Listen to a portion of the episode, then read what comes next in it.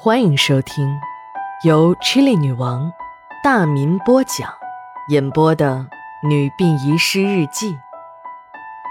本故事纯属虚构，若有雷同，就是个巧合。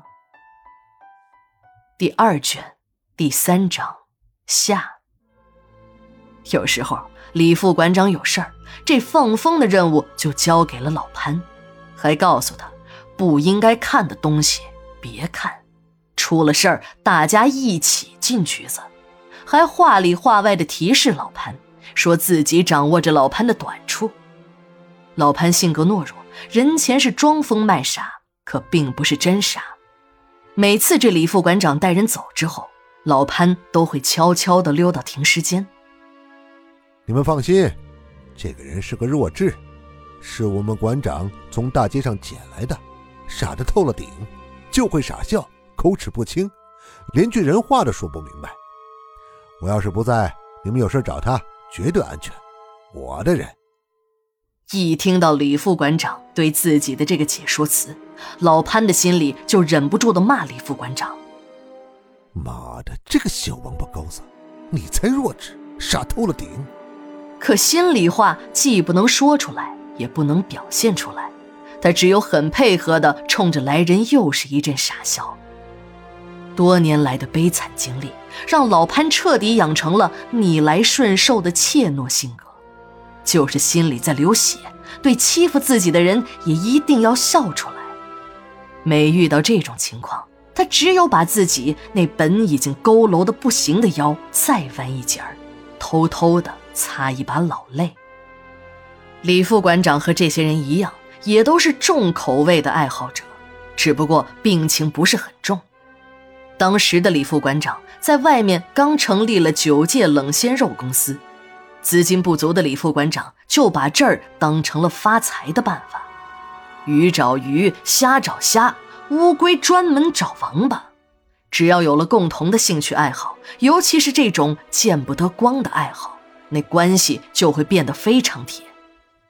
两个大肚子的男人从停尸间快活完出来，其中一个还旁若无人似的拍着李副馆长的肩膀说：“兄弟，你公司的股我入了，先期我给你投两千万，不够以后再说。你建厂房的土地审批，刚才王主任说了没问题，还能再帮你搞点政策补贴，是吧，王老弟？”那个被称为王主任的人频频点头。张总都说话了，兄弟我哪有不从之理呀？这个张总哈哈大笑，这笑声如此放肆，以至于把李副馆长吓得一哆嗦。对了，不是还有一个傻子吗？不能让人家白当衣服架子。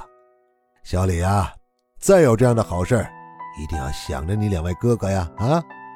说着，从衣服口袋中掏出了一把零钱，扔在了地上。和那个王主任一起钻进了乌龟壳，绝尘而去。李副馆长凝重地对着汽车开走的方向行着注目礼，那副尊容不像是在送两位朋友，而更像是在朝圣。如水的月光下，老潘把地上的零钱一张张地捡起来，地上还有几张名片，都是一个人的，是某某开发公司张某某总经理。看来这就是那个张总自己的名片没有用完，塞进了衣服口袋，顺着零钱扔给了老潘。正当老潘盯着名片看时，李副馆长这时已经转过身来，伸手把名片抢了过去。哎，你这个傻逼，这是名片，不是钱，你又不识字，乱看什么？小心我把你眼睛挖出来！看着眼露凶光的李副馆长。老潘又报一阵傻笑。虽然李副馆长这件事儿啊干的是天衣无缝，可人算还是不如天算。那条诱人的广告还没发出去，就出了大事儿，而引发事件的导火索竟然是一个植物人。出事的这天下午，运尸车把一具女尸送进了停尸间。这个女孩在一场车祸中受了伤。一直就没有醒过来，在这场车祸中，女孩的父母双双丧命，只有一个双胞胎姐姐躲过了这场灾难。女孩很漂亮，就像传说中的睡美人，就这么静静的在医院里躺了两年。当天早上，监控仪器上拉成了一条直线，生命体征消失了。在医院的两年中，各种治疗费用花了数百，请遍了全国各地的专家，所有的医生都说。这个女孩已经脑死亡了，严格意义上说，这已经是一个死人了。这时，女孩的姐姐由于长时间的精神压力，得了严重的精神抑郁，被送进了精神病院。还好，姐姐的男朋友主动承担了所有的杂物，照顾女朋友，伺候小姨子。由于这个男人家世显赫，但为人低调。被医院的病友和女孩以及街坊们冠以了各种好和美德。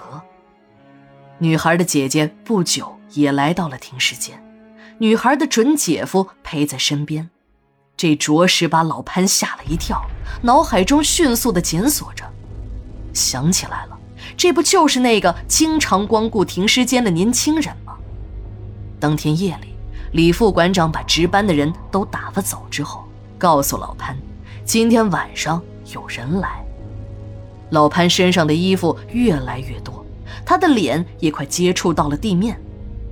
突然，几个人传出了一阵惨叫，停尸间里乱作一团。老潘虽然什么也看不见，但他感觉每个停尸床上都有动静，好像是尸体都从停尸床上坐了起来。老潘再也顾不得许多，甩掉后背上的那堆衣服，飞也似的。冲出了停尸间，他跑出了老远，渐渐感觉没有了打闹声，这才停下脚步。回头一看，老潘差点没昏过去。殡仪馆的停尸间里，月光顺着窗子射进去，里面的情景老潘看得很清楚，一个个徘徊的黑影，足足有几十个在窗子前面晃动，一会儿。停尸间的几扇大窗子同时打开，几个条形的东西从窗子里扔了出来，扑通扑通几声，重重地落在了院子里的水泥地面上。八月二十三日，日记连载，明天继续。